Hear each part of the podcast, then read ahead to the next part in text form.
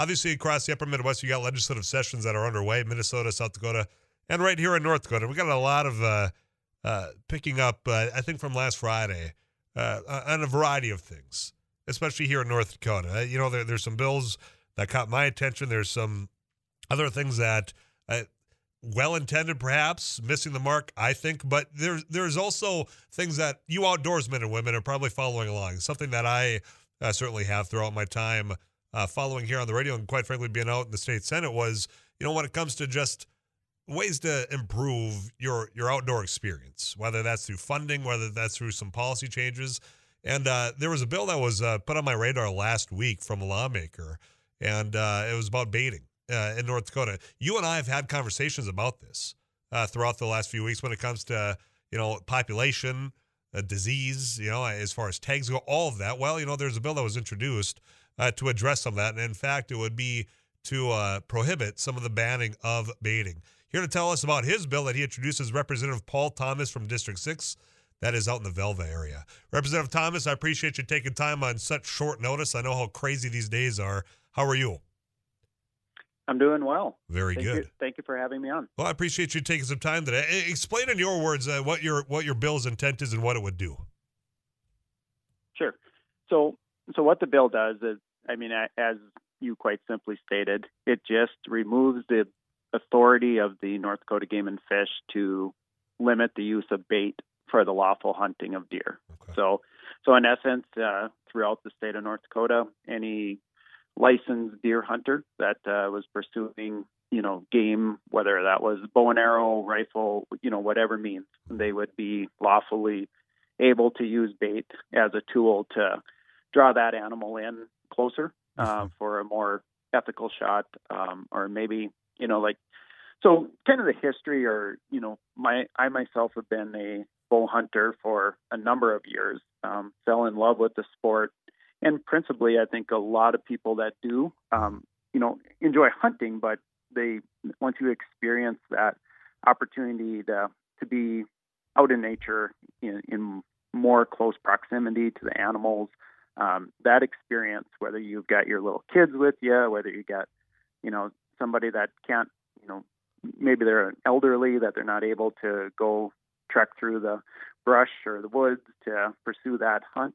Um, boy, what what an experience that is! And and once you've experienced that with with yourself, your wife, your kids, your ailing parents, you know, you, you never want to see that opportunity lost, and you don't want others denied that opportunity either. Well, as somebody that does uh, uh, deer hunt uh, regularly, when I get a, a, a, license and I get a, my tag drawn, which this was the first year, I, we all know that it's eventually going to happen.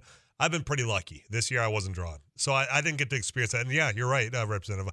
I missed it, you know, and, and then getting all the photos from those that were able to go out and harvest. Yeah, there's a little little bit of jealousy out there, but uh, you know, because when what you're describing, I understand. You know, there's a there's a rock yeah. pile in 2K2 where where we hunt, and boy, that slough just feels like it's a little far away.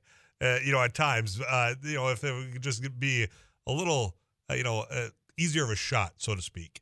I, am curious with some of the bands out there now. you know where, and I'm fortunate as well uh, where I I hunt. Uh, it's with the owner of that land. Um, they haven't baited, and I'm not sure if it's legal or illegal where we're at right now. I'm curious out in Velva where you hunt. Is it currently illegal to to do the baiting? Yeah, so so this hit kind of home for me two years ago. Um, while I was actually out in, in my first session, um, that is when my unit, I'm 3A4, that's my unit, kind of Canadian border all the way down to Highway 52. It's a large geographical unit. Um, the baiting ban came into place. I had known about it before, and but it was kind of one of those things, Tyler. It's out of sight, out of mind. Yeah. You know, when it when it doesn't affect you, what do you care? Well, it, when it hit hit my district and the hunters in my district, they, you know, we all became very concerned with it. And and once you know I became aware of it, at that time uh, I set up multiple meetings with game and fish and uh, area sportsmen, and we sat down and, and really really made an attempt between last session and this session to see if there was, uh, you know, some common ground that we could reach, or if there was some place that that where both both sides of this issue could find a way to make it work. And and it just it just came down to that this is one of those issues where one side's gonna have it their way and the other side isn't. It's in and and there's no fault. I don't think I'm not claiming any blame. I think it's just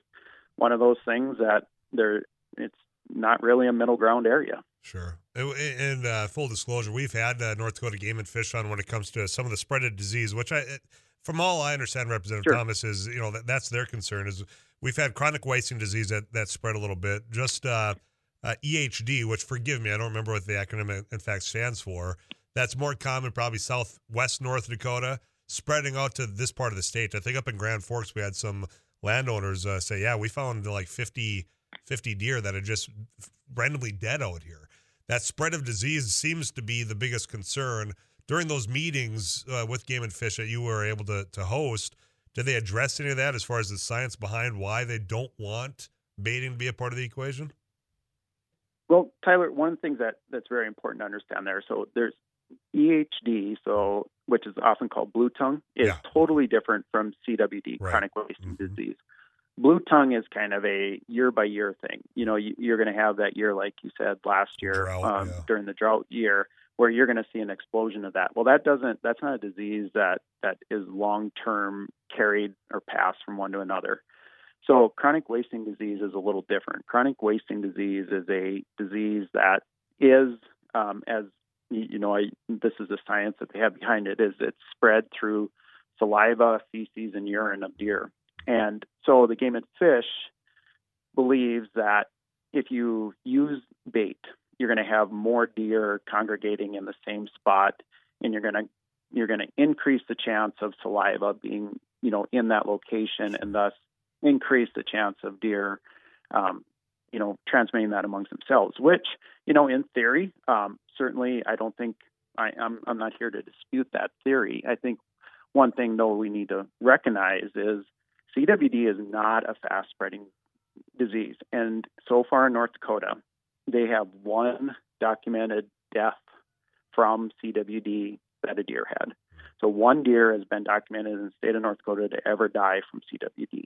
Now there's certainly deer that carry the disease. You know, hunters turn in their their yes. annual harvest and the game and fish monitors that. So they're monitoring, you know, where CWD is at, where it's being found, what the numbers are. But to date, uh, from what the Game and Fish has told us, is there's only one deer that has died from CWD. So, from my basis, the risk of that disease affecting our herd health, we're just not seeing it. Mm-hmm. And until we start seeing that, we we don't want to be limiting the opportunity for outdoor enthusiasts. And and as the Game and Fish will say, CWD isn't something that's going to all of a sudden be like each EHD. It's not going to be, oh, we got it in 200 deer, and then the next year we got 10,000. It's very, very slow, the progression of that, at least from what they've seen from other states. So I think it's it's certainly prudent mm-hmm. to continue to be aware of the disease and watch what's going on in our deer herd health, but not at the risk of losing hunter opportunities. Well, and you mentioned outdoor enthusiasts, and I know anytime there's legislation like this offered, that they get enthusiastic to go out there and share their story. Uh, you know, whether good or bad, otherwise. Has this bill had a hearing yet, Representative? Uh, the hearing is this Friday oh, okay. in the House House Energy and Natural Resource Committee. So, um, you know, people that want to submit testimony, you know, no matter what side of the issue on, I guess encourage you to do that. Um, online testimonies available, and uh, you know, certainly, you know, it's our it's our belief, and I think I have a lot of sportsmen sportsmen coming out, you know, to provide testimony of of you know how valuable this is, and I know some of the um, hunting groups uh, that work with the disabled and the veterans really are strong supporters of this as well. Sure. You know, and there's a lot of those groups that do a lot of great work. In fact, we've helped uh, them do some fundraising over the course of the last few years. Representative Thomas, I know you, uh, you got some things coming up here shortly. Final question I have for you: Did you harvest a deer this year? Were you one of the lucky ones?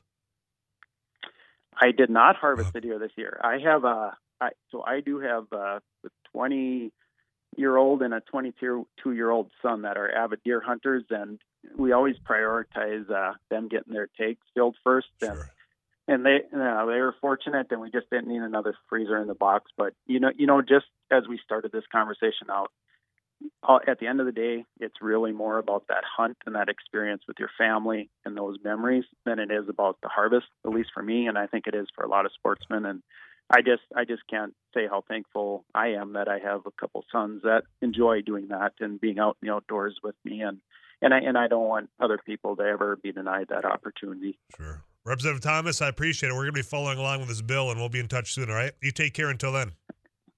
All right. Thank you very much. Thank you, Representative uh, Paul Thomas, again, District Six, out in the Velva area.